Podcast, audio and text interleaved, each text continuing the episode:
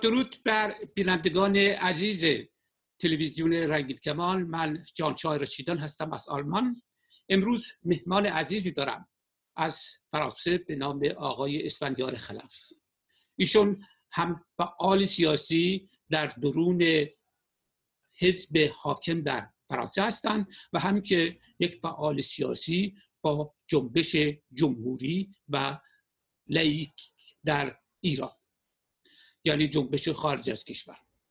بحث ما امروز حول محور اروپا چگونگی اروپا نقش اروپا اتحادیه اروپا سیاست های اروپا به ویژه محور اصلی ما در مورد ایران خواهد بود. حالا اسم این برنامه رو می‌زنیم اروپا و حکومت اسلامی. توضیح میدم منظور از اروپا کل اروپا نیست. اون 28 کشوری هستند که در اتحادیه جای دارن. و سیاست های اونها هم در قبال حکومت اسلامی خصوصا در مواردی که برای بعضی از اپوزیسیون این شبهه به وجود آمده است که اتحادیه برخلاف اپوزیسیونی که خواستار گذار از تمامیت حکومت ضد ایرانی هست امروز یک سیاست مماشات را در قبال حکومت اسلامی دارد ادامه می‌دهد. اما با توجه به انتخابات اخیر با توجه به تغییراتی در کادر رهبری وجود آمده است ما این بحث را حالا به آقای اسفندیار خلق خواهیم کرد که این شرایط چه سیاست هایی را طالب است و رابطه اتحادیه با حکومت اسلامی در آینده چگونه خواهد بود. آیا اتحادیه هم با اونا خواهد بود؟ یعنی با حکومت اسلامی یا با ما یا به عبارت دیگر ما اپوزیسیونی حکومت اسلامی. اپوزیسیونی که خواستار گذار از حکومت اسلامی است. نه اپوزیسیونی که مثلا خواستار حفظ, حفظ حکومت با یک مقدار مثلا اصلاحات در درون خود نظام. خب پس من اول یه ترجیح میدم که اصلا اروپا چی هست. اروپا اصولا در زبان یونانی از لغت کراتوس استفاده شده که اروپایی در واقع یک مظهری از قدرت و اتوریته هست که دارای تمدنی است که از یونان الهام گرفته است. یعنی معیارهای فلسفی یونان باستان خصوصا در دوران دموکراسی آتن و فلاسفه برجسته مانند افلاطون پلاتون سولون اینها هستند که در واقع الهام بخش دموکراسی فعلی در اروپا هستند. این دموکراسی در یونان پنج قرن پیش از میلاد مسیح به وجود آمد و حدود 150 تا 170 سال طول کشید. بعد از اون ما یک حکومت جمهوری در روم باستان داشتیم که اون هم سه و نیم قرن پیش از میلاد مسیح به طول کشید و اینها الگوهایی شدند برای بازسازی اون جغرافیای سیاسی اروپا در قرن از آغاز رنسانس تا پایان قرن 19 یعنی پایان دوران خردگرایی. پس اون چیزی که ما در اروپای غربی داریم امروز به عنوان مهد و یا گهواری تمدن بشر متمدن و امروزی است. و همین دلیل اروپا دارای ارزش خاصی برای کل بشریت هست و این سمبل نمی‌تواند آغشته به یک نوعی از فاشیسم نازیست اون چیزی که در دوران جنگ جهانی دوم و یا نجات پرستی گروه های راست افراطی و غیره بشه که ما اینو جداگانه بحث می‌کنیم چگونه می‌تواند احتمالا وجود بیاد ولی اولین سوالی که من از آقای اسفند اسفندیار خلف می‌پرسم که فعال سیاسی در درون حزب, حزب, حزب آنمخش یا حزب آقای مکخول هم هستند و ارتباط نزدیکی هم با تمام ارگان های اروپا مجلس اروپا کمیسیون اروپا و دیگر نهادها دارن. از شد سوال می‌کنم خلاصی از این اتحادیه اروپا و این ارگان هایی که در بروکسل یا استراسبورگ و یا جاهای دیگه دارن برای ما در پنج دقیقه مطرح. میکروفون در اختیار شماست. برای معرفی اتحادیه اروپا به بینندگان ما. بفرمایید. منم سلام خدمت شما آقای رشیدیان دوست گرامی دارم و همچنین از شنوندگان به بینندگان شما. این سال اتحادیه اروپا از بعد از جنگ جهانی دوم به خصوص معاهده روم به بعد تقریبا حدود 75 سال است. از سه ارگان تشکیل شده. یکی کنسی یا شورای رهبران است که منتخبین کشورهای اتحادیه 28 کشور. حالا با مسئله انگلیس تو پرانتز قرار بدیم. همه اینا منتخبین هستند از رئیس جمهور یا صدر احضار معلومان یا نخست وزیرا. یعنی هیچ مقام ارسی در اینجا وجود ندارد. منتخبین بر اثر انتخابات کشورهای اتحادیه اروپا این شورا تشکیل میده. به امروز 28 کشور است. بعد در مرحله دوم کمیسیون است. کمیسیون اون ارگان اجرایی اتحادیه اروپا است. بعد پارلمان هست که آخرین انتخابات 26 می 2019 انجام گرفت و این پارلمان است که تصمیمات کمیسیون را باید رأی گیری بشه در این پارلمان و از 751 نماینده تشکیل شد از 28 کشور. به تشکیلات این پارلمان بر اثر گرایشات حزبی است. همونجور که می‌دونید بر اثر تعداد یعنی بعد 376 نماینده باشد رأی بدن به اکثریت پس گرایشات حزبی به گرایشات کشورهای ترکیب کننده اون اکثریت پارلمان تشکیل میده. یعنی اون نبزی که الان از نظر بگم از یونان باستان هلنیسم تا به امروز این تمدن اروپایی که خوبم توضیح دادید و ما در کنارش تمدن ایرانی داریم با مشکلات خاص خودش. متاسفانه نتونسته روز بشه. این اصاره اتحادیه اروپا یک کشور نیست یک ملت نیست. ملت ها و کشورهای مختلف با زبان های متعدد اتحادیه اروپا تشکیل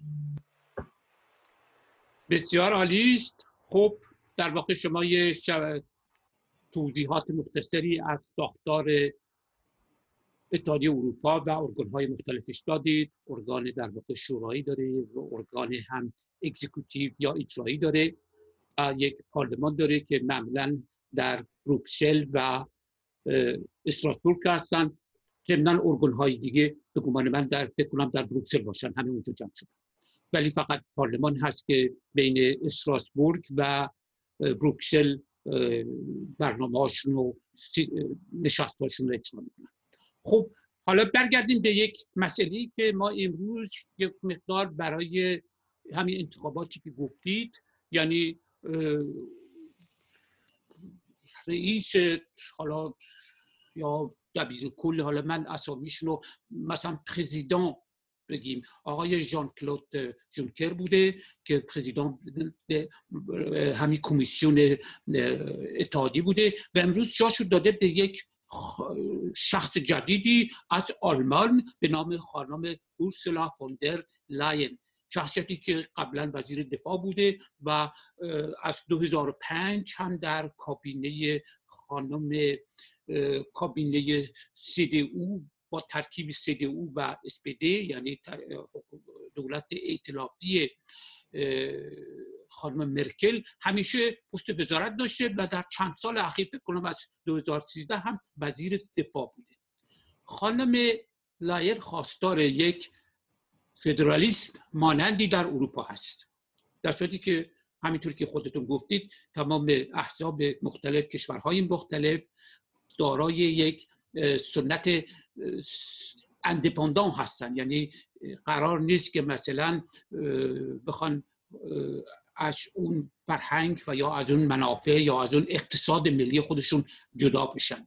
که این بحث دیگری است. با خب اینو هم بحث می‌کنیم تا چند دوزه اینا واقعا نا هستن. کجا دیگه مولتی ناسیونال ها میان دخالت می‌کنن؟ کجا اون اقتصاد لجام گسیخته لیبرالیسم در اتحادیه برجسته میشه اونا بحث های کناریش انتقادی است که ما می‌تونیم بکنیم. ولی چون ما بحث ما بیشتر الان روی مسئله ایران می‌خوایم برگردیم می‌خوام ببینم این تغییراتی که الان به وجود آمده آیا ادامه همون خط به اصطلاح مماشاتی است که خانم مگرنی با حکومت اسلامی داشته که هر بار محجبه می‌شد و به قول بعضی از دوستان تنز ایرانی خانم حاجیه بهش می‌گفتن موگیریم می‌رفت ایران و با آقای ظریف و دیگر آخوندها یک خدار خوشبش می‌کرد و قرار مرارا میذاشتن. حتی اینجا اونجا بود که می‌خواد تراک بکنه. یعنی اینکه به ایران در ازای نفتش اون نیازهای حکومت را بده که این از زبان همون 15 مای 2018 یعنی خروج ترامپ از برجام. همونجا بحث همونجا تو بر تو سازمان ملل هم با آقای ظریف در این زمینه بحث کرد. قرار شد که این اجرا بشه تا کنون هم بحث های زیادی شده تصمیمات زیادی هم گرفته شدن سه کشور انگلیس و فرانسه و آلمان در قبال اون. ولی من تا حالا خبری نشیدم که کالایی به ایران در ازای نفت ایران معامله شده. حالا اگر شما می‌دونید می‌تونید هم خبرشو بدید ولی من تا حالا در این زمینه چیزی نشیدم. ولی سوالی که اینجا هست پارلمان اروپا الان تغییر کرده. الان دو تا بچه مهمی داره یکی رشد راست افراطی که می‌خوان اونجا هم برای خودش یک فرکسیون بسیار بزرگی تشکیل بدن. خانم لوپن هم می‌دونید که قوی ترین حزب فرانسه شد در این انتخابات. و احزاب دیگری هم هستند از آلمان از ایتالیا از دانمارک از هلند از کشورهای اروپای شرقی مثل مثل چکسلواکای مثل ببخشید چکای مثل مجارستان مثل لهستان که حتی داره اداره می‌کنه و یا در ایتالیا مثلا این احزاب هم دارن در واقع در حکومت هستن. خب یک فرکسیون قوی از راست افراطی داره در پارلمان اروپا شکل می‌گیره. حالا کار نداریم که این این فرکسیون خودش اصلا ضد اروپایی هست ضد اتحادیه اروپا هست ولی خب به هر توی همین اتحادیه اروپا این یک پارادوکس رشد کرده از طرف دیگه ضد خارجی هم هست. خصوصا با مسئله اسلام و ورود پناهندگان یا فراریان اسلامی خصوصا از منطقه که از 2015 می‌دونید موج اونها شروع شد خیلی مشکل داره. و در هلند این هم خیلی می‌شناسید که اون آقای گرت یه آدمی هست که اونم مثل آقای ترامپ ماشو زرد طلایی می‌کنه و این یکی از افراد شناخته شده و تا حدی فاشیست در اروپا هست که امروز هم در مجلس هسته و اینا می‌خوان یک فرکسیونی تشکیل بدن که ممکنه بحران ساعت باشه برای دموکراسی خود اروپا که مهد تمدن گهواری تمدن محسوب میشه. حالا خواستم در این مورد و همچنین برخورد آینده رهبران جدید اتحادیه باید در قبال حکومت اسلامی برای ما توضیحاتی بدید. آیا مماشات ادامه داره؟ مماشاتی که البته بین پرانتز حالا بعضی مماشات نمی‌دونن. ولی خب بعضی ها میگن اتحادی با حکومت اسلامی تا حالا مماشات کرده. آیا این مماشات به قول بعضیا ادامه خواهد داشت یا سیاست سختری خواهند گرفت؟ مسئله حقوق بشر در ایران بیشتر مطرح خواهد شد. مسئله آشوبی که حکومت اسلامی در منطقه مسئله خطر حکومت اسلامی برای صلح جهانی و مسئله تروریسمی که حکومت اسلامی با گروه های خودش در منطقه و احتمالا در کل جهان می‌تونه راه بندازه و مسئله به حال پیش از هر چیزی مسئله لغوی حقوق بشر در ایران و مردم ایران که قربانی این حکومت اسلامی در وهله اول هستند. میکروفون در اختیار شماست برای توضیح و پاسخ به این چند ساعت بفرمایید. متشکرم از سوالتون ولی اجازه بدید اول از پارلمان شروع کنم تا بعد بقیه سوال که در اشکال دیگه بازتر بکنم. مسئله تا حالا در این چهل سال اخیر تا 26 مه احزاب دموکرات مسیحی بهش میگیم پپه و وقتی پاپولر و هم به اضافه سوسیال دموکرات ها که من عضوش هستم و بودم این دوتا حزب این دوتا گرایش اکثریت مجلس پارلمان اروپا داشتن. به این خاطر پست های حساس بین این دو گرایش فکری تقسیم شد از رئیس کمیسیون که تا حالا جان بود تا رئیس مجلس و و ولی در انتخابات 26 مه یک چیزی رخ داد به اون گروه سوم یا لیبرال دموکرات های مکرون وارد پارلمان شدن که گروه سوم تشکیل بودن این ترکیب معادله چهل سال اخیر به هم زده پس امروز او یا دموکرات ها که اکثریت و تعداد داشتن حدود 169 تا و سوشال دموکرات ها که حدود 147 تا داشتن به تنهایی نمی‌تونستن مثل قبل قدرت دست بگیرن. به این خاطر 109 تای تعداد نمایندگان دموکرات لیبرال ها وزنه شدن. به این سه گروه هستن که امروز اکثریت اخیر پارلمان تشکیل میدن. به این خاطر مادام اورسولا واندرلاین به عنوان عضو حزب دموکراسی آلمان. و وزیر سابق کوالیسیون نزدیک به خانم مرکل پیشنهاد شده. این از اختیارات کنسی یا شورای رهبران پیشنهاد شده به برای جانشینی ژان کلود یونکر رئیس کمیسیون. این جز اختیارات شوراست. ولی شورا پیشنهاد می‌کنه. این پارلمانی که یعنی تایید می‌کند یا رد این در سهشنبه آینده روشن خواهد شد. معمولا باید اکثریت بیاد. یک پست دومی هست در اینجا که مهم در رابطه با خاور میانه به ایران. به اون کمیسر عالی روابط خارجی که تا حالا مادام موگلینی این پست در اختیار داشته و در پیشنهاد شورا وزیر امور خارجه اسپانیا جوزف بورله که این برای ما ایرانی ها و در مسئله خاور میانه خیلی حساسه. این هم از پست است که بعد از خانم اورسولا واندرلاین این هم پارلمان باید مثل کمیسرهای دیگه تایید بکنه یعنی رأی بدن. به تک تک این پس اینا پیشنهاد و منتخب میشن. در صورتی که در مجلس رأی اکثریت و 376 تا رو بیاد در مورد احزاب رادیکال. برای اولین بار هیچ گونه حزب رادیکال ضد اروپایی در کمیسیون که تشکیل شده چه کمیسیون های خارجی صنعتی انرژی حقوق بشر و و کمیسیون متعدد محیط زیست هیچ گونه پستی به این احزاب رادیکال ضد اروپایی واگذار نشد. یعنی کمیسیون ها اکثریتش احزابی هستند که طرفدار اتحادیه اروپا است این خیلی مهمه. بعد اون چیزی که مربوط به جنگ یا مشکلات جمهوری اسلامی قابل میانه به اتحادیه اروپا. اتحادیه اروپا در مورد مسئله خاور میانه و بحران ایران آمریکا به عنوان یک مسئله امنیتی نگاه می‌کنه. اگر شما به ارقام تبادل تجاری بین ایران و اتحادیه اروپا نگاه کنید چیزی در حدود خیلی بین 6 تا 8 میلیارد دلار در سال.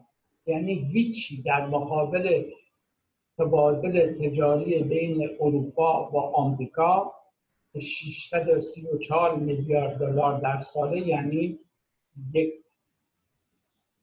بگم درصدم پس مسئله تجاری نیست مسئله امنیتی است. نگاه اتحادیه اروپا از تشکیلش تا به امروز یکی از اشکالاتش این بوده که در چارچوب جنگ سرد اینا به ناتو به اتحاد غرب به خصوص کاری آمریکا و اروپا اینا در کنار هم منظر امنیتی کار می‌کنن. بعد از جنگ از بین رفتن جنگ سرد به اون حالت آمریکا از کشور مصرف کننده نفت به تولید نفت رسیده. امروز مسئله خاور میانه اون اهمیتی که بعد از جنگ جهانی دوم واسه آمریکا داشت دیگه ندارد نه از لحاظ جنگ سرد و نه از لحاظ انرژیتی ولی برای اتحادیه اروپا از یک دیدگاه به خاطر نزدیک بودن مهاجرین امنیتی و مسائل دیگه به خصوص با های منطقه خیلی مهمه. برای چین به خاطر مصرف انرژی خیلی مهمه و روسیه امروز که جانشین اتحاد جماهیر شده شده اینه که ما ایرانی ها باید مسائل رو از یک دیدگاه قابل جنگ سرد به انرژی استراتژیک در مورد غرب بخصوص آمریکا نفتی و گازی نگاه کنیم. امروز آمریکا یک از کشورهایی که حتی نمی‌خواد نفت ایران وارد بازار بشه. چون به عنوان یک رقیب بهش نگاه می‌کنه مثل نگاهی که روسیه الان داره به نفت و گاز ایران یا عربستان سعودی به نفت ایران داره. پس پشت این مسائل بحرانی منافع اقتصادی خوابیده و این خیلی تعیین بسیار خوب. البته من نکاتی رو گفتید که لازم هست منم اشاراتی به اونها بکنم. من معتقدم که اگر اروپا دست به اسا در قبال حکومت اسلامی حرکت می‌کنه برخلاف اون سوابق دموکراسی حمایت حقوق بشر در کنار مردم بودن و غیره امروز به دلایل دیگری هم میشه اونها را تشریح کرد.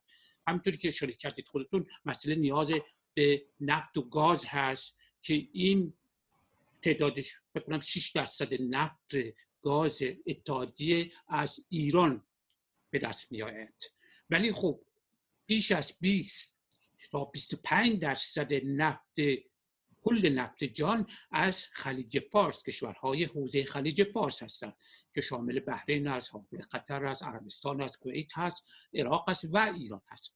و این مقدار باید از تنگی هرموز عبور کنند در واقع پاشنه آشیل حکومت اسلامی و یا جهانی که با اون مماشات می کند درست روی همین تنگه است. و حکومت اسلامی اونجا موشک های کروز داره قایق های تندرو داره از شبت جی دریایی های کوچیک داره. به حال می‌تونه تنگه را به قول خودشون با تهدیدهایی که همیشه کردن و می‌کنن ببندن و آسیب برسونن به این کشتی های بارکش نفتکش که تا حالا همین کار کردن و همیشه هم تهدیدش تهدیدشون رو می‌کنن. و این شاید یک دلیلی باشه که باعث شده که اروپا اینجا اتحادیه که خواستار دخالت نظامی و یا جنگ افروزی نیست یک مقداری در قبال حکومت اسلامی با مماشات برخورد کنه. این یک دلیل است. اما دلایل دیگری هم هست. اصلا جنگ مورد قبول اتحادیه اروپا نیست. در 2015 وقتی که اون مسئله بحران های منطقه در سوریه خیلی اوج گرفت موج پناهنده وارد اروپا شدن.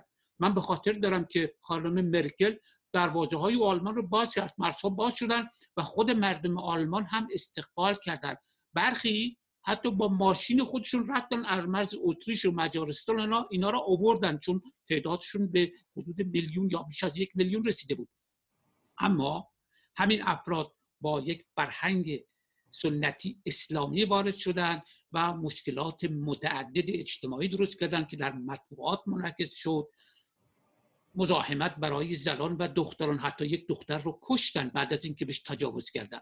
تمام این مسائل باعث شد که یک روحیه ضد خارجی به خصوص خارجی هایی که از کشورهای اسلامی با اون فرهنگ وارد می شوند به وجود آمد و این یک مانعی به وجود آورد که دیگه مجبور شد خانم مرکل هم از اون سیاست قبلیش یک مقدار عقب نشینی کنه و نتایج همین حرکت خانم مرکل چون خانم مرکل معتقد بود که بارها گفته بود که اسلام گهت سو دایچلند یعنی اسلام به آلمان تعلق داره و این با مخالفت افکار عمومی تا حدی بود که خانم مرکل می‌دونید در آخرین انتخابات بسلا رشتک 8 درصد از انتخابات قبلیش کمتر آورد. منتها خب با بازی های کوالیسیون بین اسپده و حزب خودش سرانجام توانست باز حکومتی وجود بیاره که در نهایت به این نتیجه رسید که دیگه بعد هم کاندید نخواهد شد. اینو اعلام کرده. یعنی متوجه شده که دیگه توان این پست رو نداره. یک دلیل دیگه هم که اینجا میشه مطرح کرد خوب حکومت اسلامی پایگاه های وسیع فرهنگی سیاسی تبلیغاتی در غرب خصوصا اروپا داره. نگاه کنید به خیلی این روزنامه‌نگاران صادراتی نگاه کنید به این رسانه هایی که چه از طرف حکومت حکومت خود اسلامی تقدیم میشن چه از طرف دولت هایی که با حکومت اسلامی مماشات می‌کنن. نمونه اون اون چیزی هست که تلویحا ما بهش میگیم آیت الله بی بی سی. و اون تیمی که در اونجا کار می‌کنن و تمایلات بسیار مشخصی که به استمرار حکومت اسلامی و یا اصلاح طلبان و ملی مذهبی ها و یا چپ های طرفدار حکومت اسلامی دارن. و اصولا این تیم هم از این افراد بیشتر تشکیل شده. یک دلیل دیگه هم هست که باید وارد حوزه خودار فلسفه بشویم که از زمان افلاتون ما یک پدیده داریم در فلسفه به نام تیموکراسی. تیموکراسی یعنی پرستیج طلبی. حکومت ها یک نوع سیاست خارجی دارن که می‌خوان پرستیج جلال شکوه غرور باحت خود را حفظ کنند و به گمان من اروپا به این دلیل هم یک مقداری با آمریکا سرشاخ میشه چون قاری کهن مهد تمدن گهواری فرهنگ های غنی گهواری انقلابات بزرگ صنعتی سیاسی هنری اجتماعی دموکراتیک انقلاب کبیر فراز 1789 که طبعات اون تمام غرب را توانست به یک مرحله از شکوفایی برسونه که ما امروز حتی در امریکا و کانادا هم اثرات اون رو می‌بینیم. خب این اروپا زیر بار نمیره که به دلیل همین خواست دموکراسی که بخشی از سیاست خارجی هر کشوری هست و یک سابقه تاریخی فلسفی یا فلسفی سیاسی رو با خود هم می‌کنه زیر بار نمیره که مثلا امریکا که روزی مستعمره خود اروپا بوده یک دولتی است که در دو سه قرن اخیر وجود اومده بخواد دیکته کنه به اروپا با این همه سوابق فرهنگی و تمدن و حتی استعماری طوری که امریکای زمانی مستعمرش بوده. این نمی‌خواد. و اینجا نه میگه. اینجا دیگه مسئله مناسبات اقتصادی دیپلماتیک منافق سوخ و غیره جدا میشه. اون به جای خود اهمیت داره ولی این فاکتور چیز تیموکراسی هم یک فاکتوری هست که وارد سیاست خارجی هر کشوری میشه. همین دلیل باعث شد که استعمار استعمار انگلیس نمی‌خواست پرچمش آف از آفتاب بری باشه. یعنی غروب آفتاب رو ببینه. از شرق تا غرب پرچم استعمار انگلیس استعمار کهن در احتراز بود. این همون تیموکراسی رو نشون میده. صرف نظر از اینکه منافعی براش داشت از نظر اقتصادی سوق یا نه ولی می‌خواست این پرستیژش حفظ بشه. اتفاقا این یکی از دلایلی است که مثلا شاهان و امپراتورهای جاه طلب در تاریخ حمله می‌کردن با کشت کشتار با نابود کردن خود حتی ریسک اینکه شکست بخورن خودشون و تمام افراد لشکرشون لطپار بشن. ولی این احساس دموکراسی می‌خواستن روی خود را شکوه و جلال و عظمت خودشون را به جهانیان نشون بدن و توسعه بدن. به همین دلیل بود که مثلا ما آدمایی مثل تیمور لنگ داشتیم مثل چنگیزخان داشتیم مثل کسای دیگه داشتیم که در تاریخ اسکندر ارچبت خشایارشاه که با اون نخبت و اباحت خاص خودشون می‌رفتن کشورهای دیگه رو به زیر سلطه می‌گرفتن از سربازان خود و سربازان و مردم بیگناه دشمن قتل و قم می‌کردن تنها و تنها به خاطر اینکه قلمروی خود را توسعه دن این اگرچه امروز به اون شدت وجود نداره ولی اون در خاطرات جمعی ما انسان ها یا چیزی که collective به اصطلاح consciousness میگن conscience collective ما وجود داره و در سیاست خارجی هم نقشی داره. حتی اگر خودمون متوجه نشیم این بحثی این مقدار فلسفی افلاطون گفته بعد شلر گفته و کانت مطرح کرده هگل مطرح کرده و در عصر جدید هم ما در حوزه شود استعمار نمونه های اون را دیده ایم به طوری که بیش از 60 درصد دنیا بین انگلیس و فرانسه تقسیم شد در قرن از قرن 16 تا قرن اواسط قرن 20 استعمار حضور داشت وجود داشت. خب این هم چهار فاکتور بودن که من برات مطرح کردم ولی یه فاکتور دیگه هم هست اون فاکتور اقتصادی که خودتون اشاره کردید و گفتید که حدود 45 درصد مناسبات اقتصادی اتحادیه اروپا این 28 کشور با آمریکاست. 15 درصد از این مناسبات با دیگر کشورهایی هست که خارج از این 28 کشور هستن. چون بین 28 کشور خودشون با خودشون هم مناسباتی دارن. فقط 15 درصدش میمونه برای روسیه چین و بقیه دنیا. ژاپن بخش کوچک کوچکی متوجه ایران میشه و همینطوری که گفتید 6 درصد نفت و گازش از ایران میاره ولی مسئله امنیتی هست مسئله در واقع همون تنگی هرمز است که اگر بسته بشه بحران نفت گاز تمام دنیا ممکن است به نتیجه برسه. وگرنه همینطوری که گفتید امریکا پیشنهاد کرد که نفت اروپا رو می‌تونه عهده بگیره. روسیه هست که می‌خواد نفت گازش بوشه عربستان نفتش رو می‌تونه خیلی تولیدش رو 13 14 میلیون بشکه در روز برسونه. ولی مسئله تنگه اونجا مانع خواهد بود. پس مسئله اقتصادی اینجا در واقع به گمان من تعیین کننده است که من در فرصت دیگه بیشتر بحثش می‌کنم. اگر نظری دارید چون دستتون رو بالا بردید بفرمایید. اجازه بده زن صحبت خیلی خوب دست گذاشته روی بحث اساسی اون گفتمان فرهنگی تاریخی است که اروپا متوجه این هست. گفتمان فرهنگی تاریخی و تمدن به خصوص از اول صحبت هم شما این اشاره رو داشتید. از یونان باستان من میگم تمدن باستان ایران. این امروز از اواسط قرن 19 هم زمان بریتانیای کبیر استفاده ابزاری از اسلام که شکل سنیش و شیعش در منطقه خاور میانه برای سرکوب جنبش های آزادی خواهی در ایران و منطقه. همین اسلامی که استفاده ابزاری حتی توی سال 57 اون تزه که مردم سبز که هنوز چل سال ما اسیرشیم حتی بعد از از بین رفتن اتحاد جماهیر شروعی ما دنباله این داریم. امروز این اسلام همونجور که در مورد آلمان رو گفتی مهاجرین با فرهنگ اسلامی اینا با بگم یک استقبال باز ازش پذیرایی کردن بله دیدیم از در فرهنگی چه مشکلاتی واسه آلمانیا با خانم مرکل وجود آوردن. حتی در فرانسه هم بسته شده در این مورد. با شما نمی‌تونم مخالف باشم. ولی یک فاکتور مهم اینجا هست که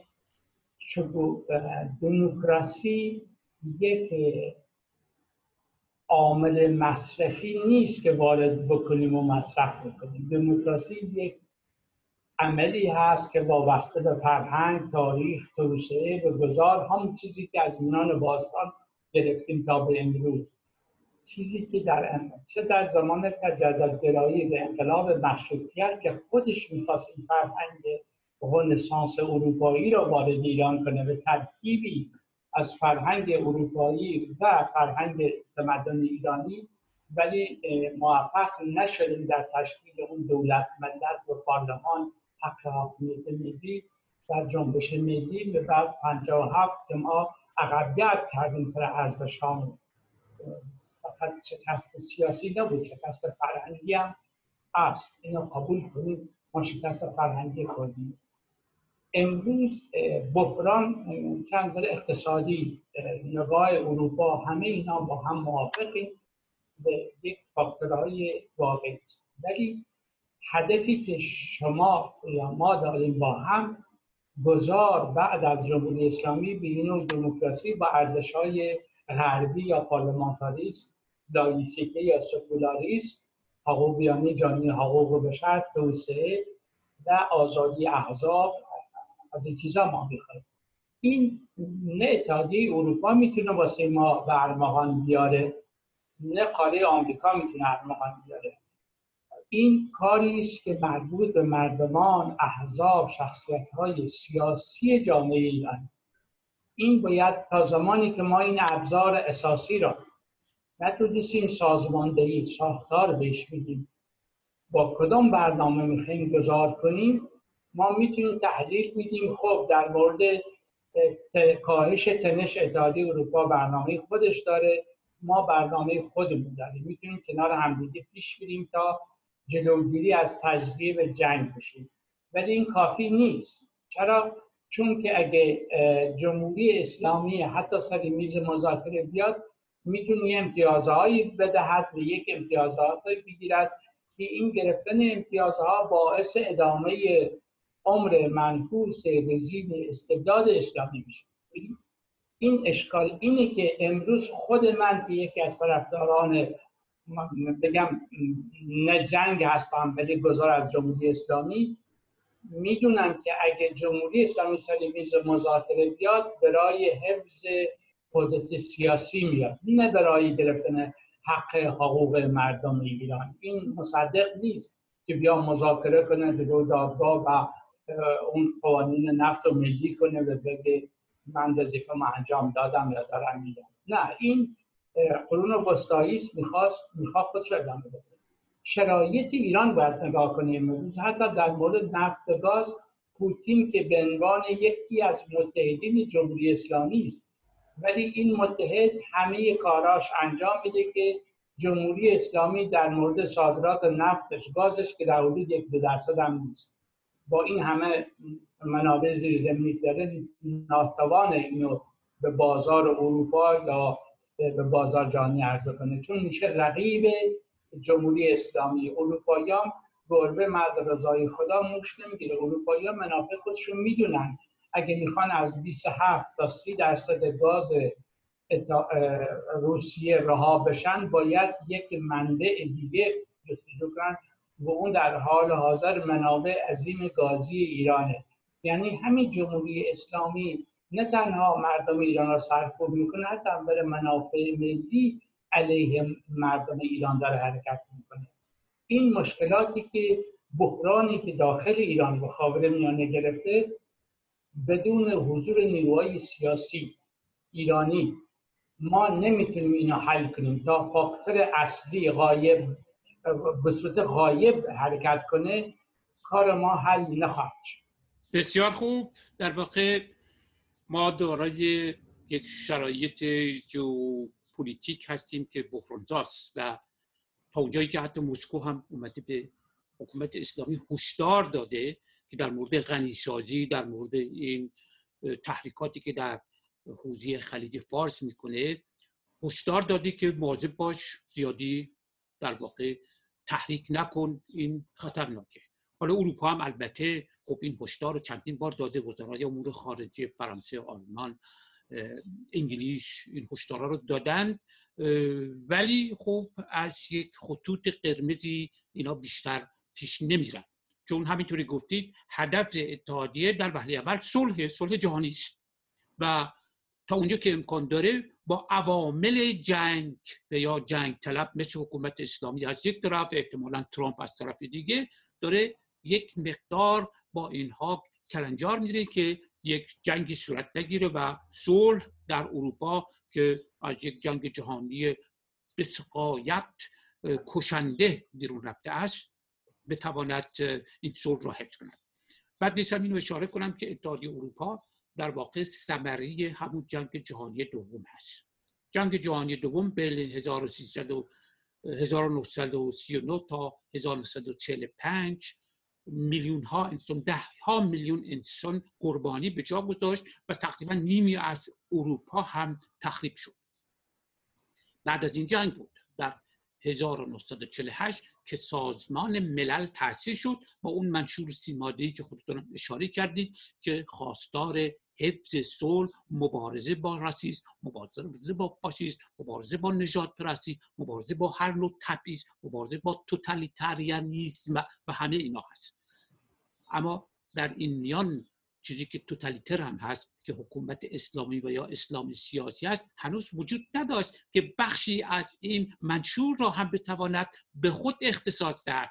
و ناگهان این مسئله پیش آمد. خب در 1979 اسلام سیاسی بعد از مرگ اون در 1923 توسط اتاتورک و پایان عمر حکومت عثمانی ناگهان حدود نیم قرن بعد در 1700 1979 پدیدار شد و اون یکی دو سال اول خودش هم ماهیت خودش رو نشون داد. خمینی خیلی صریح می‌گفت ما می‌خوایم انقلاب رو صادر کنیم. گروه های تروریستی تشکیل دادن شروع به سرکوب و فجایعی کردن که در ایران در تاریخ ما بی‌نظیره. بعد ادامه این بقایه رو متا اروپا اینجا دست به اثر رفت یعنی مسئله صلح جهانی و اون اعتقادی که به صلح طلبی تا حد دگماتیسم تا حد پاسیفیزم یا پاسیفیسم داشت مانع از این شد که مانع یک حکومت ماجراجو جنگ طلب ضد بشری مثل حکومت اسلامی بشد اگر اروپا از همون روز اول با تمام اون نفوذی که در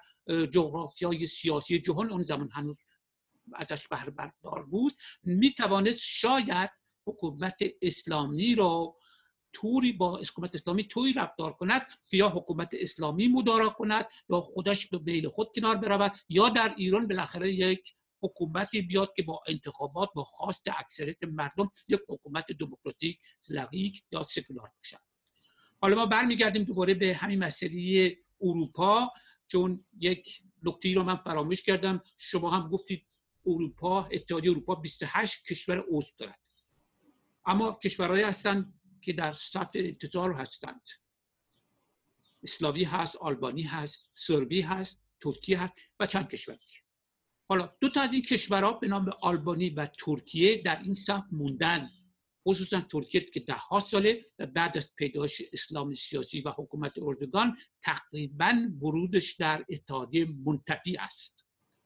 حالا این سوال پیش میاد که اگر اتحادیه حکومت اسلامی ترکیه رو قبول نمی‌کنه به خاطر فرهنگ اسلامی به خاطر داشتن یک فرهنگی که با دموکراسی حقوق بشر سکولاریسم لایسیته مطابق نیست. چرا پس در عوض با حکومت اسلامی که مظهر تمام این اسلام گرایی هست و یک نمودی امروز از اسلام سیاسی مطلق هست که ترکیه بخشی از آن است طالبان بخشی از آن است بوکو حرام و از شود داعش و اینا همه در واقع بخش های از اون هستن.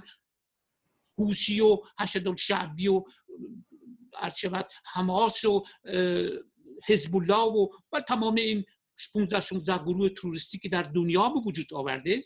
خب پس چرا اروپا همین برخوردی را که با ترکیه می‌کنه با حکومت اسلامی که باید در تناسب نسبت خیلی بالاتری باشه نمی‌کنه؟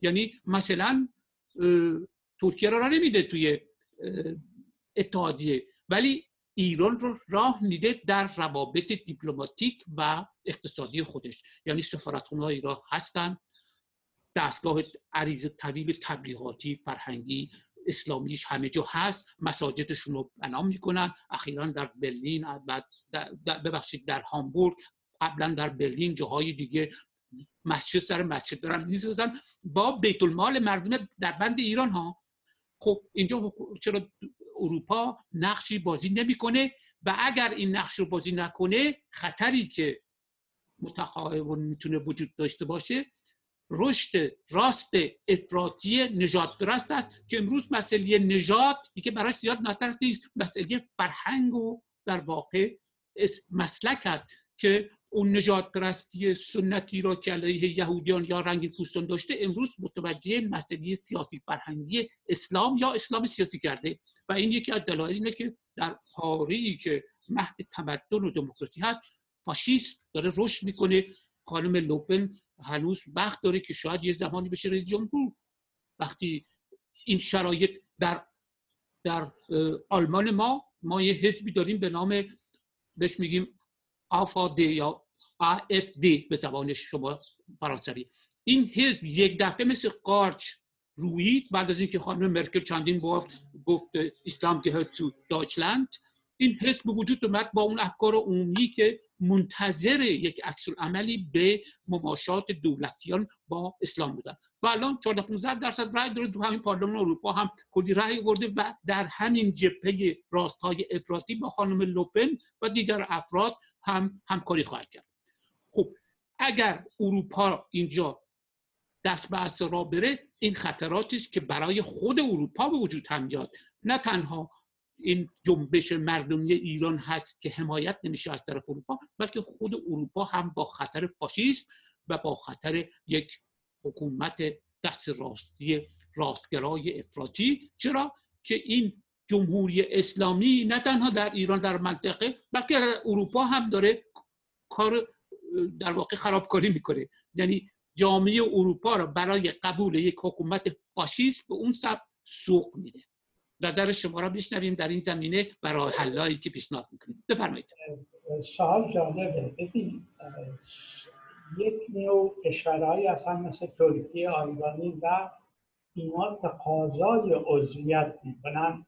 در اتحادیه اروپا.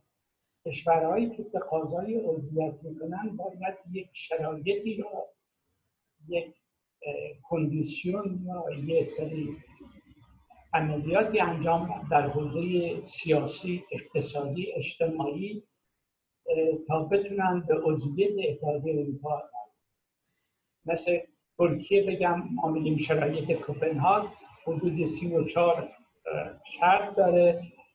اعدام و حقوق بشر و پارلمانتاریسم و دموکراسی و وضعیت اقتصادی. به ترکیه نتونسته تا حالا که امروز با هم صحبت می‌کنیم این شرایط رو انجام بده به عضویت در بیاد. حتی عقب گردم کرده در سری زمین ها مثال نو اتومانیسم یا یک نوع مذهب گرایی شروع کرده که اردوغان خودش با کودتای ساختگی و مثال دیگه سمبل این حرکت. آلبانی هم در همین سطح نظر اقتصادی و سیاسی. ولی کشورهایی که مثل ایران اون دارای مسائل بیلتقال هستن یعنی با کشورهای اتحادیه اروپا دارای روابط سیاسی فرهنگی اجتماعی هست. ایران از جمله کشورهاست. ولی ایران نه تقاضای عضویت کرده و نمی‌تونه الان عضو اتحادیه اروپا بشه این در چارچوب بیلتقال وقت نگاه کنید در مورد زدن مسجد نازوان اعلی همایونی هم مسجدهایی در اروپا زده می‌شد. اینو بگم من از جمهوری اسلامی رأی ندادم. از زیر درخت سیب از دکتر زندیات بختیار دفاع کردم.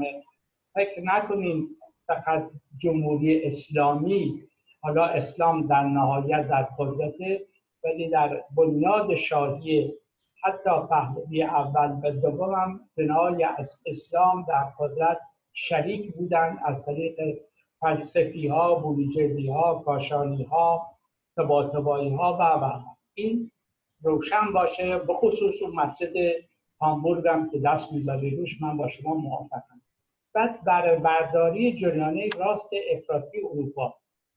مثل چه راست تو آلمان و به خصوص تو فرانسه و اتریش که دارای تاریخی هست. از فلسفی و اینا.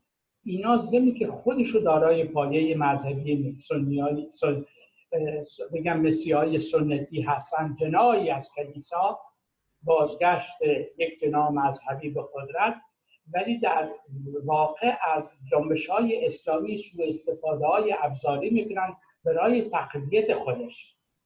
اینه که امروز حرکات رادیکالی که چه اردوغان به جمهوری اسلامی در خاور میانه در اتحادیه اروپا به های اسلامی انجام میده باعث تقویت جناهای رادیکال راست افراطی میشه در اتحادیه اروپا. من کاملا با شما موافقم. اونجاست که اتحادیه اروپا باید یک کارزار فرهنگی علیه اسلام در قدرت سیاسی. برعکس اون چیزی که از اواسط قرن 19 هم بریتانیای کبیر انجام داد و بعد در چارچوب جنگ سرد اینا از اسلام در مقابل اتحاد جمهوری شوروی استفاده کردن حکم بند زدن.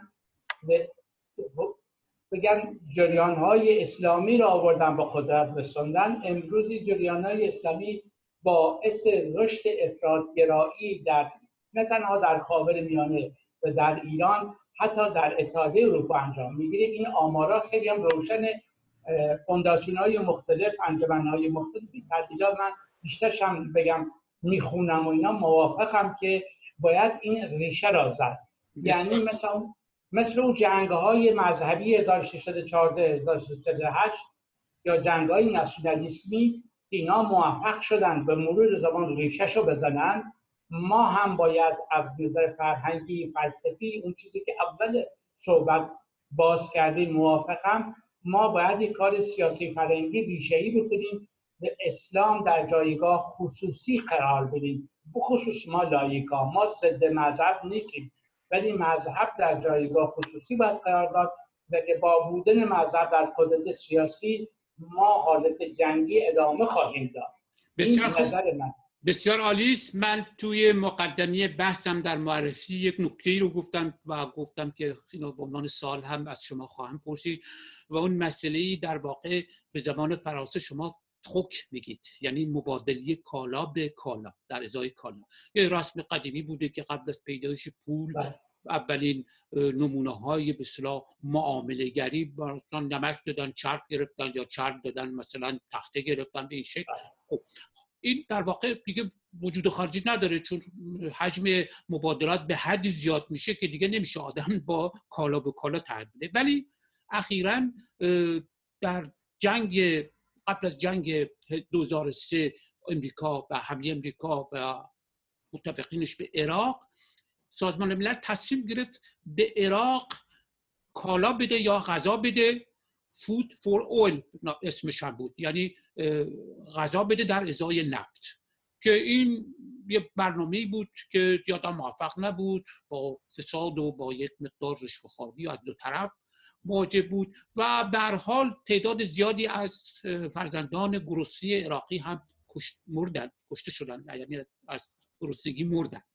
حالا این بحث رو خانم مدرنینی با آقای ظریف در همون روزی که آقای ترامپ در 15 می 2018 اعلام خروج از برجام و شروع تحریم های سنگین رو کرد. با آقای ظریف این بحث رو می‌کرد که بله ما اروپا هست حاضریم که این کار بکنیم. همزمان من به خاطر دارم وزرای خارجی انگلیس و که اون موقع جرمی هانت بود بعد شد جانسون کنم. و بسیاری از نه ببخشید اون موقع یکی دیگه بود. جانسون هنوز نبود. حال آقای این وزرای خارجه اون زمان سعی کردن که پادرمیونی کنند که از تشنج جلوگیری بشود. این تشنج زدایی هنوز هم با وزرای جدید مثلا ژانی فلودریان از وزیر امور خارجه شما هایکو مس وزیر امور خارجه آلمان و و وزیر امور خارجه انگلیس از زبانی که جانسون بود حتی این ادامه داشته. ولی خب من ما دیدیم یکی دو ماه پیش آقای مسک رفت امریکا دست از پا دراستر برگشت حتی بهشان توهین شد پذیرایی محترمانه ازش نشد و مثل همون نخست وزیر ژاپن یه جواب در واقع نه بهش دادن و تلویحا سرش انداخت پایین و برگشت. این سال پیش میاد که این مسئله کالا در ازای نفت یا به ویکل اسپسیال هم بهش میگن در اقتصاد که کالای مورد نیاز حکومت اسلامی رو بدن که احتمالا مثلا غذا و دارو خواهد بود نه نوع دیگری که بتواند به اسلحه یا ابزاری که برای امنیت امنیت داخلی استفاده بشه. در ازای نفت صحبتش بوده کنفرانس های زیادی گذاشتن. هم خانم مگرینی چند بار رفت ایران هم آقای ظریف اینو چند بار مطرح کرد مقامات دو طرف مطرح کردن. ولی من تا حالا خبری از اون نداشتم و سوال من این بود که شما خبری از ادامه این برنامه و اجرای اون تا حالا دارید یا نه؟ میکروفون در اختیار شماست برای پاسخ. بفرمایید. اگر خوب یادتون باشه تو همین تلویزیون شما آقای روحانی آقای معیری به من در این مورد صحبت کردیم آواید نفت در مقابل غذا. همین سوالی در مورد یادآوری که در مورد عراق و لیبی انجام گرفت. این احتیاج داره به تصمیم شورای امنیت که باید رأی بده. و حق حاکمیت ملی این دولت ها مخدوش کنه بخصوص با تجربه که از عراق به لیبی خوبم مثال زدی در مورد فسادی که آورد حتی دولت مردان اون کمک را گرفتن به جاهای دیگه بردن به کودکان و کمبود غذایی و دارویی چه بحرانی وجود جمهوری اسلامی آقای ظریف نمی‌خواد قبول کنه اگه باید اینستکس و پشت کلمات ناگفتش همون نفت در مقابل غذاست ولی جمهوری اسلامی باید قبول کند که باید به شرایطی تن و اون شرایط که سازمان ملل باید تصمیم بگیره که دخالت در امور داخلی کشوره و بعد توضیح این نفت در مقابل غذا چیزی که در عراق لیبی انجام گرفت نمی‌تونه به دست دولت حاکم یا دولت مردان حاکم انجام میده چون خودش وارد این مواد وارد بازار آزاد میشه به باعث بیرون شدن فساد و مشکلات دیگه و به مردم عادی این کمک ها جمهوری اسلامی ضمنی که نمی‌خواد تعهدات خودش رو قبول کنه اینو داره از مسائل تحریم ها استفاده می‌کند. این شما باید بگم شکل عملیش کره شمالی پدر همین کیم و همین توپولیه بگم به قول معروف. اون گرسنگی گرسنه کردن مردم کره شمالی ترجیح داد با به داشتن بمب اتم ببین جمهوری اسلامی امروز در همچی حالتی قرار گرفته. یعنی هرچی تحریم بیشتر بشه ضمنی که داد می‌زنه ولی استقبال می‌کنه اینو قبول با ما مردم ایران با سیاست با واقعیت ها طرفه یعنی شما اینستکس امروز نمی‌تونید اجرا کنید. چون اجرا کردن اینستکس که نه در مقابل خزاست نه محدود. جوابگوی مشکلات جامعه اقتصادی ایران نخواهد بود. ولی جمهوری اسلامی حتی به این ترم در نخواهد داد. این اشکال اصلی است اینه که من میگم اون معادله غایب مردمان به جنبش سیاسی آلترناتیو مردم ایران این روشن بگم که این در اختیارات دولت ملی متاسفانه دولت ما یک دولت ملی نیست مردمی نیست. ما این دو این ضد ایرانی است. همون حرفی که اول صحبت زدیم. این ضد منافع ضد آزادی ضد بشریت در جنگ از روز اول عامل ناآرامی در منطقه اون هلال شیعه و جنگ سفارتگیری و همسایگان اون به دشمن درجه یک برعکس اون چیزی که در اتحادیه اروپا انجام گرفت. اینا اقتصاد در هم تنیده و صلح آوردن. ممکنه من نمیگم فقر ناپدید شده در اتحادیه اروپا ولی نسبی نگاه کنیم با اینو تو جمهوری اسلامی تو چه سال اخیر نه تنها در داخل ایران تشکیل شده در منطقه خاور میانه و چه کمک های شایانی به شرکت های تسلیحاتی کرده تا به امروز ارقام نگاه کنید فروش اصلی در خاور میانه به سنی ها به خرید نفت این مسائل نگاه کنید تا دست بیا این مرغ تختلایی است. اینه که یه عده همین مرغ تختلایی در آمریکا می‌خوان حفظ کنن. ولی به نفع مردمان ایران نخواهد بود این ادامه پذیر نخواهد بود و ایران را تجزیه در بداغون خواهد کرد و بر اثر گرسنه کردن یا گرسنه نگه داشتن مردم ایران ما به دموکراسی نمی‌رسیم. واسه که جریان رادیکال میشه. اون جامعه شهروندی است که می‌تونه ما را به دموکراسی و خواسته هامون برسونه. نه حالت جنگ بسیار خوب.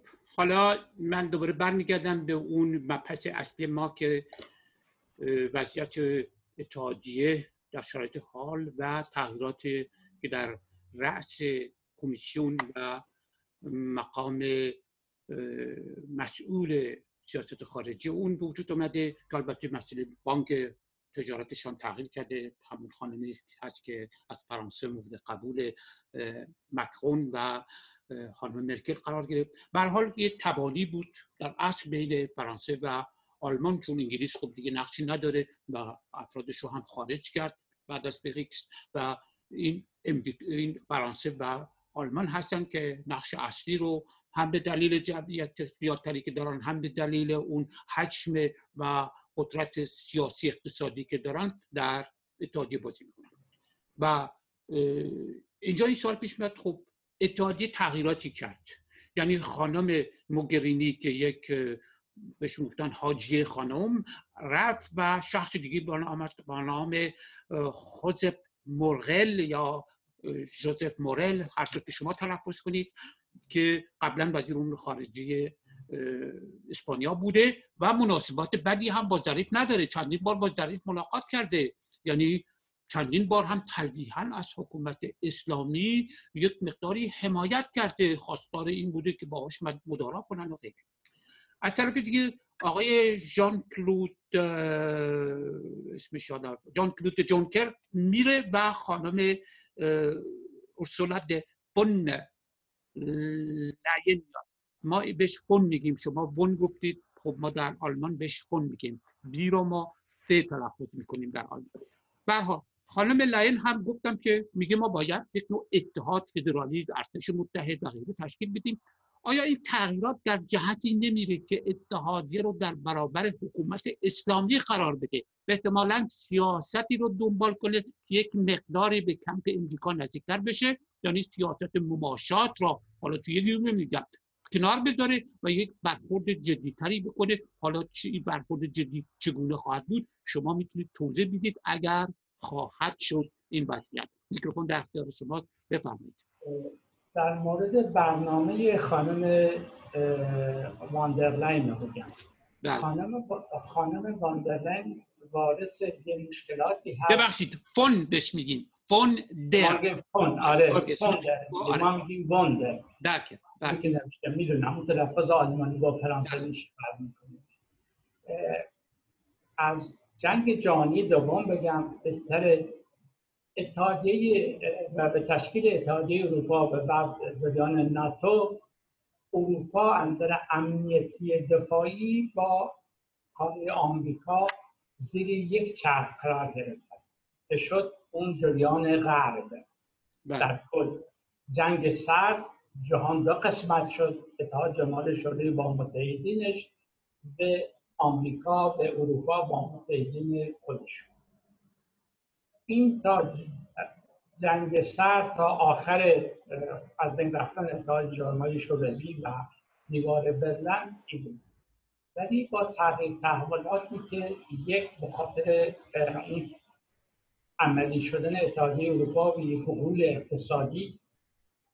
دو خود تغییر تحولاتی که در آمریکا بعد از جنگ سرد مسئله نفت قبلا توضیح دادم منافع آمریکا در خاورمیانه کاهش پیدا می‌کنه. نه که ناپدید میشه. فروش اسلحه به کشورهای سنی و و به شکلی ادامه پیدا می‌کنه به خاطر اون توافقهای بیارتقال بهش میگیم در بین دو کشور. ولی دیگه از اون حالت استراتژی بعد از جنگ جهانی دوم و جنگ سرد تبلور کرد. به این خاطر یکی از مشکلات فرانسوی ها و آلمانی ها و انگلیس هم که گفتیم زیرون کنار مسئله تأمین دفاعی اتحادیه اروپا است نه خارج شدن از ناتو اشتباه نکنید اینها در ناتو میمونن ولی می‌خوان دفاع خود اتحادیه اروپا رو تشکیل بدن.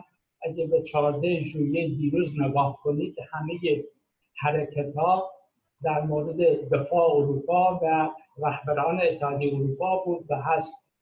حتی اون تشکیلی سری مسائل صنعتی آلمانی فرانسوی دیدید ادامه خواهد داشت. این برنامه خانم فوندرلاین بود.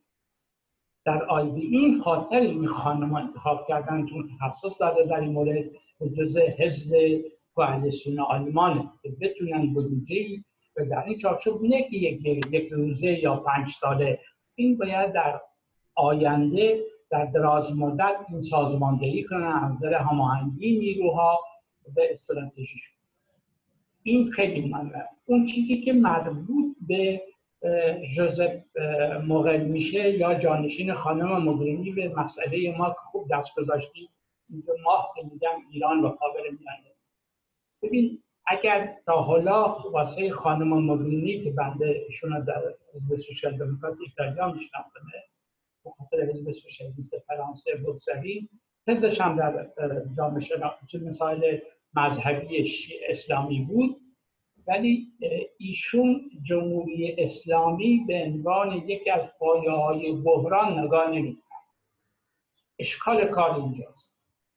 ایشون زمینی که نقش جمهوری اسلامی در خاور میانه مخرب می‌دونست مسائلش در آموزه تروریستی مخرب می‌دونست ولی اونجا که وارد ایران می‌شد تقریبا یک نگاه خیلی مسلمت آمیز به سران استبدادگر یا بگم گروگانگیر آدمکش جمهوری اسلامی یک نگاه خیلی متعادل.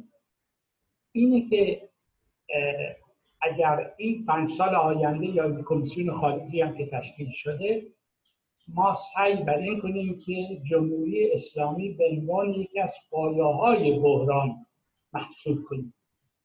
یعنی بحران دو طرف دارد. یک طرفش مثال منطقه و خاور میانه و حفظیه و اون اسلام در کلیتشه ولی یک طرف تصریح کنندش خود جمهوری اسلامی از روز اول تا به یعنی اگه ما می‌خوایم مسئله دراز مدت نگاه کنیم باید راه حل جانشینی یا کمک کنیم به نیروهای مدرنی که خواهان دموکراسی و ارزش‌های پارلمانداری و یا نیجانی حقوق بشر هستن نه که دخالت کنیم در امور همبستگی فکری با دخالت در امور داخلی فرق این در واقع یک کنفیرماسیون هست یعنی اینو خواهد بود یا اینو آرزو دارید؟ یک برخورد جدیتری با حکومت اسلامی بشه در اتحادیه.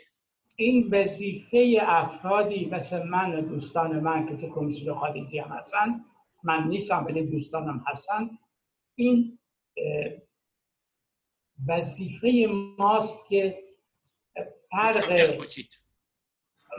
این باشیم که باید خیلی روش حساب کنیم در بله. مورد مسئله چون سیاسی و حقوق بشر اشاره کردید اشاره کردید به خانم لاین یا فوند لاین که یک شخصیت در واقع هم سیاسی در زمین ایشون اقتصاد تحصیل کرده قبلا چندین وزارتخونه رو وزیر چندین بله. وزارتخونه هم بوده از 2005 تا آخرش که در 2013 میشه وزیر دفاع و برای بله. اولین بار یک خانم در آلمان تعلیمات نظامی هم نداشته میشه وزیر دفاع فقط به خاطر همون داشتن ایده های سیاسی و برنامه‌ای که برای ارتش داشته که این برنامه رو هم اتفاقا دوست داره در سطح اروپایی پیاده کنه یعنی وقتی ارتش واحد صحبت می‌کنه وقتی یک اروپای فدرالیست صحبت می‌کنه چیزی که در اساسنامه اتحادی وجود نداره ولی این داره در واقع یک چیزی رو داره تدوین می‌کنه برای اولین بار.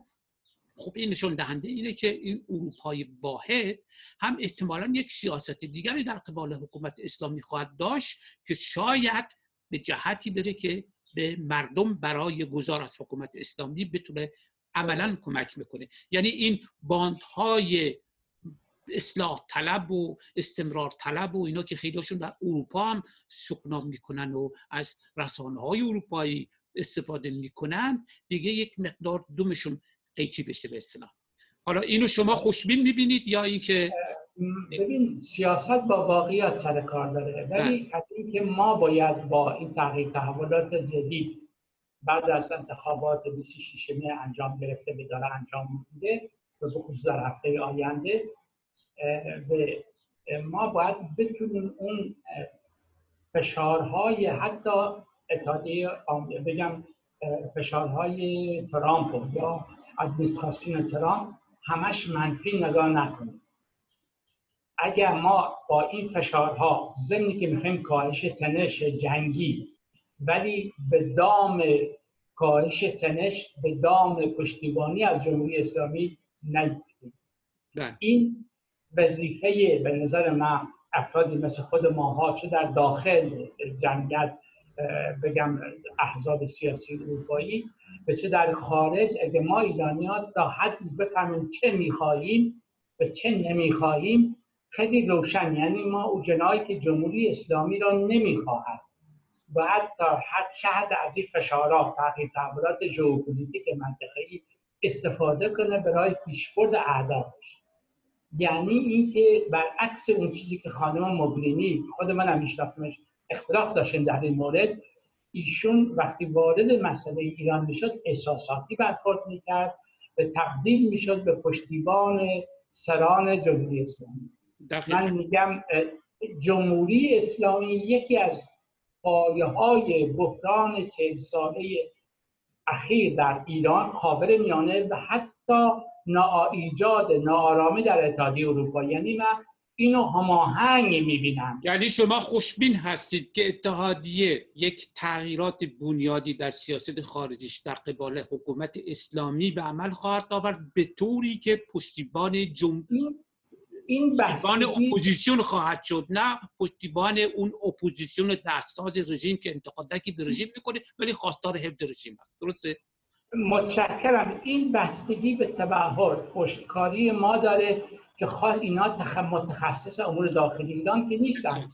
اینا مسائل کوتاه مدت دراز مدت یکی از مشکلاتی که ما داریم این است که ما با حکومت های در اروپا سر کار داریم که دارای هیچ گونه فهم و درایت کامل در مورد اسلامی سیاسی نیستند و بیشتر تاثیر تبلیغات اون جبهه حکومت اسلامی و اون ماشین عریض و تبلیغاتی قرار می‌گیرن و جمهوری اسلامی رو به عنوان مثلا یک حکومتی می‌دونن که مقدار حقوق بشر رو لغو می‌کنه یک مقدار سختگیر یک یعنی به عنوان یک پدیده توتالیترین نمی‌شناسن. یعنی یک حکومت که مثل استالین و هیتلر و از شود حکومت های ضد مردمی ضد بشری به غایت ارتجایی به غایت راست ارتجایی هست نمی‌دید متشکر ببین کسی که با حکومت عربستان سعودی تجارت می‌کند بعدا میاد حکومت عربستان سعودی با جمهوری اسلامی مقایسه می‌کند میگه پس این که از بدتر نیست. ما را به دامی ما را به دامی میاندازد ولی اینجاست که اون تبهر و پشتکاری میگم جنبش در ایران ضمنی که نتونست موفق بشه ولی در این صد خورده سال آوانگرد جنبش های آزادی های در منطقه خاورمیانه است من ضد عرب نیستم و نخواهم بودم که ضد اسلام هم نیستم. من لایکم. بله. اینه که اگه ما با از این مقایسه بد و بدتر چون شرکت های تسلیحاتی قراردادهای مهم با عربستان سعودی عربستان سعودی به خاطر خرید مسائل نظامی که حتی نمی‌تونه ازش هم استفاده کنه متاسفانه یا خوشبختانه. ولی متاسفانه حکومت فرانسه هم نقشی داره اون هلیکوپترهای اینا هم یا صادر میشه یا در حال تصویب امضا کردن قراردادهای اونچنانی هستن. من دوستان ببین ارقام فروش فرانسه و آلمان به عربستان سعودی مخفی که نیست. این جواب شما نه مخفی نیست. ولی یه بخشش هم در واقع توی مطبوعات نمیاد بعد از اینجا اونجا از مقامات بله. دوستان حزبی و غیره سال کرد که مثلا بله. چند بله. هلیکوپتر فروختن هلیکوپترهای ارباس خیلی مجهز و خیلی این منافع منافع گروهی بعض شرکت ها نباید باعث تقویت استبداد اسلامی در ایران و خاور میانه. دقیقا. این بحثی است که ما می‌تونیم جدا کنه بکنیم. من یک فرصت چهار پنج دقیقه‌ای بتونم. یک جنبندی کلی اگه نکاتی بود فراموش کردید. توی جنبندی می‌تونید کنید من یک سوالی که من ازتون کردم خوب پاسخ ندادید. تکلیف اون تروکی که قرار بود بین مگرنی و ظریف برقرار بشه که بتونن از سویفتی که امریکا تحمیل کرده به تمام بانک های جهانی فرار بکنن یعنی اون رو دور بزنن چی شد؟ اینو برای من اگه لطف کنید تا توضیح بدید. ببین اون در چارچوب اینستکس بوده و هست و امروز در چارچوب کاهش تنش. بله شما گفتید باید یو این اون رو تصدیق کنه در صورتی که مسئله یو اینجا مطرح نبود. اینجا گفتن ما خودمون اروپا اینو مطرح می‌کنه. این در چارچوب کاهش تنش یعنی باید توافق آمریکا برای اجازه دادن به اونا که اجازه نمیدن. اونا که عقب گفته ما اجازه نمیدیم. متشکرم. جواب تو جواب که داری می‌گیری. ببین اینه که تا زمانی این استیکس می‌تونه ببین فروش نفت ایران به حدی پایین اومده که وارد یک فاز بحران دیگه تامین مواد غذایی. چند صد هزار بشکه در روز اون چیزی که سه هزار سه میلیون سه میلیون بوده چند سال پیش به متشکرم. رسیده. بحث که قافه حتی مثلا اون پادوهای رژیم رو در سوریه و یمن و اینا هم نمی‌کنه الان این مقدار. ببین عملا یعنی رژیم از مالی خودش داره تضعیف میشه در منطقه خاورمیانه. دقیقاً. شما. اینه که الان کاهش تنش که مکرون ازش اومده وارد مذاکره شده که آیا میشه از این طریق جمهوری اسلامی را وارد مذاکره کرد و راحل یا جمهوری اسلامی راه کره شمالی من میگم؟ دقیقا. به حال من چون وقت ما رو به اتمامه این احساسی رو که اپوزیسیون ایران همه بعضیش دارن که یک مدار اروپا داره با حکومت اسلامی مقامات اسلامی مماشات می‌کنه. همین سفر هاست همین سفر وزیر امور خارجی فرانسه قبلا بود که رفته بود ایران و احتمال مذاکراتی که بین مقامات این دو کشور همیشه وجود داره اینا در واقع یک مقدار سوال انگیز است که خب در اینجا مسئله اپوزیسیون مسئله گذار از حکومت اسلامی مسئله نقش حکومت اسلامی به عنوان یک یک, یک عامل جنگ و به هم زدن امنیت منطقه چی میشه؟ این بماند. حالا من چهار دقیقه به شما وقت میدم. یک جمع‌بندی کوتاه خلاصه مفید از اونچه بین ما گذشت انجام بدید. در آخرین دقایقی که ما وقت داریم. بفرمایید. من تاکید می‌کنم در این چهل سال حتی امروز بدون آمدن جنبش مدنی به صحنه سیاسی اجتماعی ایران تغییر حکومت و آوردن دموکراسی بگم خیلی ضعیفه. به این خاطر من اعلامیه این چهارده نفر را بگم به عنوان یک جنبش مدنی به اون خواستی که مطرح می‌کنن امضا کردن. گذار مجلس مؤسسان و قانون اساسی جدید اینو تاکید می‌کنم. ولی فکر نکنیم این چهارده نفر به تنهایی می‌تونن جواب جنبش ایران یا آلترناتیف بدن. تا مردم وارد نشن دست جمعی یا نیروهای سیاسیش این ما موفق نخواهیم شد. برعکس یک سری نگاه می‌کنن نگاه کودتا یا فقط جنگ خارجی برای تغییر رژیم این ما را به دموکراسی نخواهد اینه که حتی انتقاداتی که به اتحادیه اروپا میشه اگه انتقادات سازنده به علمی به روشن باشه بنده مخالفتی ندارم. ولی بیم اتحادیه اروپا مثل ترامپ بگیم باید بیا حکومت آینده ایران تعیین بکنه بنده مخالفم. به عنوان یه عضو حزب سیاسی در قدرت سیاسی از فرانسوا میتران تا امروز من مخالفم. فقط مخالف ترامپ نیستم. مخالفم حتی اروپایی در امور داخلی ما شرکت. ما قرارم نیست. این در اساسنامه اصلا اتحادیه قید شده حتی در درون خودشون هم حق دخالت ندارن. هر کشوری حق انتخاب متشکرم آقای رشیدیان. اقتصادی و دیپلماسی خودش داره. متشکرم آقای رشیدیان. من اینجا شرکت می‌کنم به عنوان یک فرانسوی در حزب در امور انتخابات شرکت می‌کنم. نه به خاطر ایرانی بودن من دقیقا دقیقا. من ما هم ما همه که در خارج از کشور هستیم بالاخره یک ملیتی هم در این خارج داریم. ملیت فرانسویه ملیت من آلمانیه و وظایفی هم در قبال همین کشور جدیدی که هستیم داریم. باید متشکرم. اینو یعنی... اخلاقی و سیاسی قبول کنیم. اگه ما به بلوغ سیاسی نرسیده باشیم که خودمون سرنوشت کشورمون دست بگیریم در حد توان موقع تعیین کنیم نوع حکومت آینده دموکراسی پارلمان.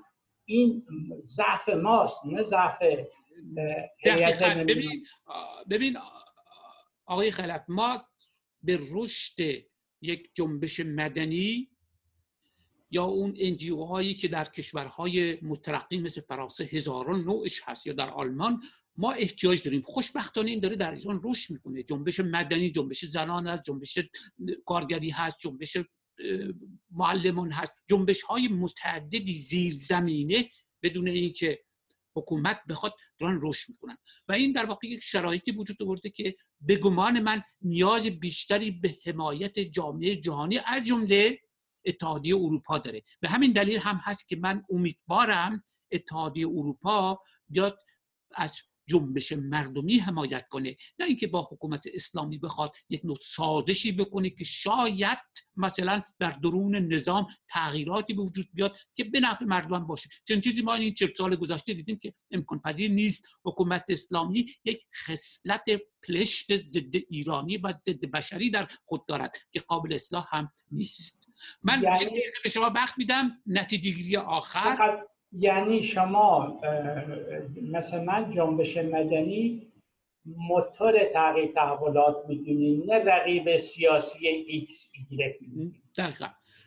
این, این خیلی مهمه. جنبش مدنی ما بحث جداگانی خواهیم کرد در مورد مثلا نظرات کارل پوپر در مورد جنبش مدنی که یک نیروی افقی اجتماعی است که هرچه طولش بیشتر بشه می‌تواند بیشتر زمانت کنه دموکراسی و عدم رشد خط عمودی که همون دیکتاتوری هست که مورد تمایل هر حکومتی هست. این خط افقی می‌تونه تعادل وجود بیاره و اون چیزی هست که در کشورهای اروپایی داریم. هرگاه این تعادل به هم خورد یا دولت ها سود سقوط می‌کنن یا اینکه دولت ها تبدیل به حکومت های دیکتاتوری میشن. این یک بحث جداگانه فلسفی فلسفی سیاسی از کارپوپر بحث می‌کنه و جداگانه می‌تونیم بحث کنیم. ولی جنبش هایی که در ایران دارن وجود میان مثل قاچ دارن ثبت میشن خصوصا از دی 96 اینا خطبتشون بیشتر شده حرفای خیلی رادیکال تری می‌زنن حرفای رادیکال آخر که همین 14 نفر بودن که شما امضا کردیم منم امضا کردم و ازشون هم حمایت می‌کنیم قویا. اگرچه ما معتقد هستیم که این چهارده نفر اگر یکی دو نفرشون هم سوابقی دارن تعیین کننده نیست در این اعلامی که دادن و برای اولین بار سخنی است از تابو شکنی و گذار از کلیت حکومت اسلامی. این مسئله ما نیست. خب اگه اجازه بدید سی ثانیه بفرمایید. من امیدوارم ایرانی های اروپا بگم به خصوص ایرانی های سوسیالیست سوسیال دموکرات و آزادی خواه ایران ایرانی در اروپا زندگی می‌کنن حول یک انجمنی جمع بشیم و بتونیم این خواست درستی که شما مطرح من منم معتقدم باید سلول های حمایت از جنبش های مدنی خصوصا این مسئله 14 نفر در خارج تشکیل بشه که این حرف و این خواست این 14 نفر مردم ایران را ببره در جامعه جهانی پخش کنه که میکروفون در اختیار استمرار طلبان اصلاح طلبان و یا جبهه حکومت اسلامی فقط باقی نمانه جنبش اعتراضی جنبشی که می‌خواد از حکومت اسلامی در تمامیتش هم عبور کنه اینجا باید یک هماهنگی یک اتحاد عمل قوی تری با هم داشته باشه که بتونن اون حرفی رو که اکثریت مردم میگن دشمن همینجاست بی خود نگید امریکاست نشون بدن. وگرنه جبهه رژیم یا انگشتش رو می‌کشه به طرف قطر و عربستان و اسرائیل و فلان اینا در واقع مردم رو می‌خواد از مسیر مبارزه منحرف کنه و یک مقدار اون بار سنگین مسئولیت هایی که رژیم به عهده داره اینجا تخفیف بده که یک جوری حکومت بتواند بارها در درون خودش شاید اصلاح بشه و استمرار پیدا کنه. این رو ما باید هوشیار باشیم. و همین دلیل هم هست که یک اپوزیسیون قلابی دستساز اتاقای فکر رژیم در بین اپوزیسیون می‌تونه رخنه کنه و اینجا کارشکنی باز ده ثانیه فرصت آخرین حرف که بعد دیگه برنامه رو تموم کنیم. بفرمایید.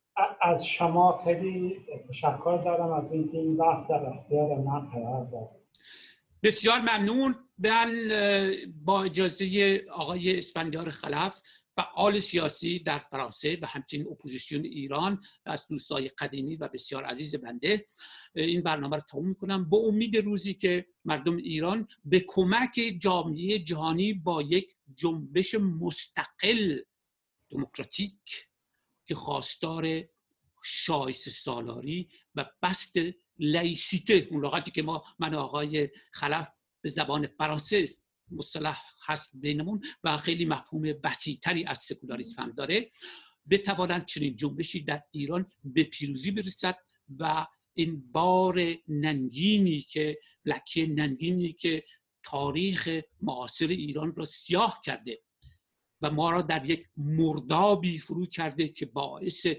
تخریب تمام ثروت های ملی کشتار وجیهی که وجود آورده سرکوب مردم بی اعتبار کردن مردم و غیره شده است. این لکه ننگ را از تاریخ خود برداریم و یک حکومتی داشته باشیم مردمی منتخب مردم لایک و دموکراتیک. با سپاس از آقای اسفندیار خلف و سپاس از تمام بینندگان تلویزیون رنگین کمان. این برنامه را اینجا پایان میرسانم و به امید دیدار بعدی آقای خلف خیلی متشکر از شرکت شما در این برنامه. مرسی.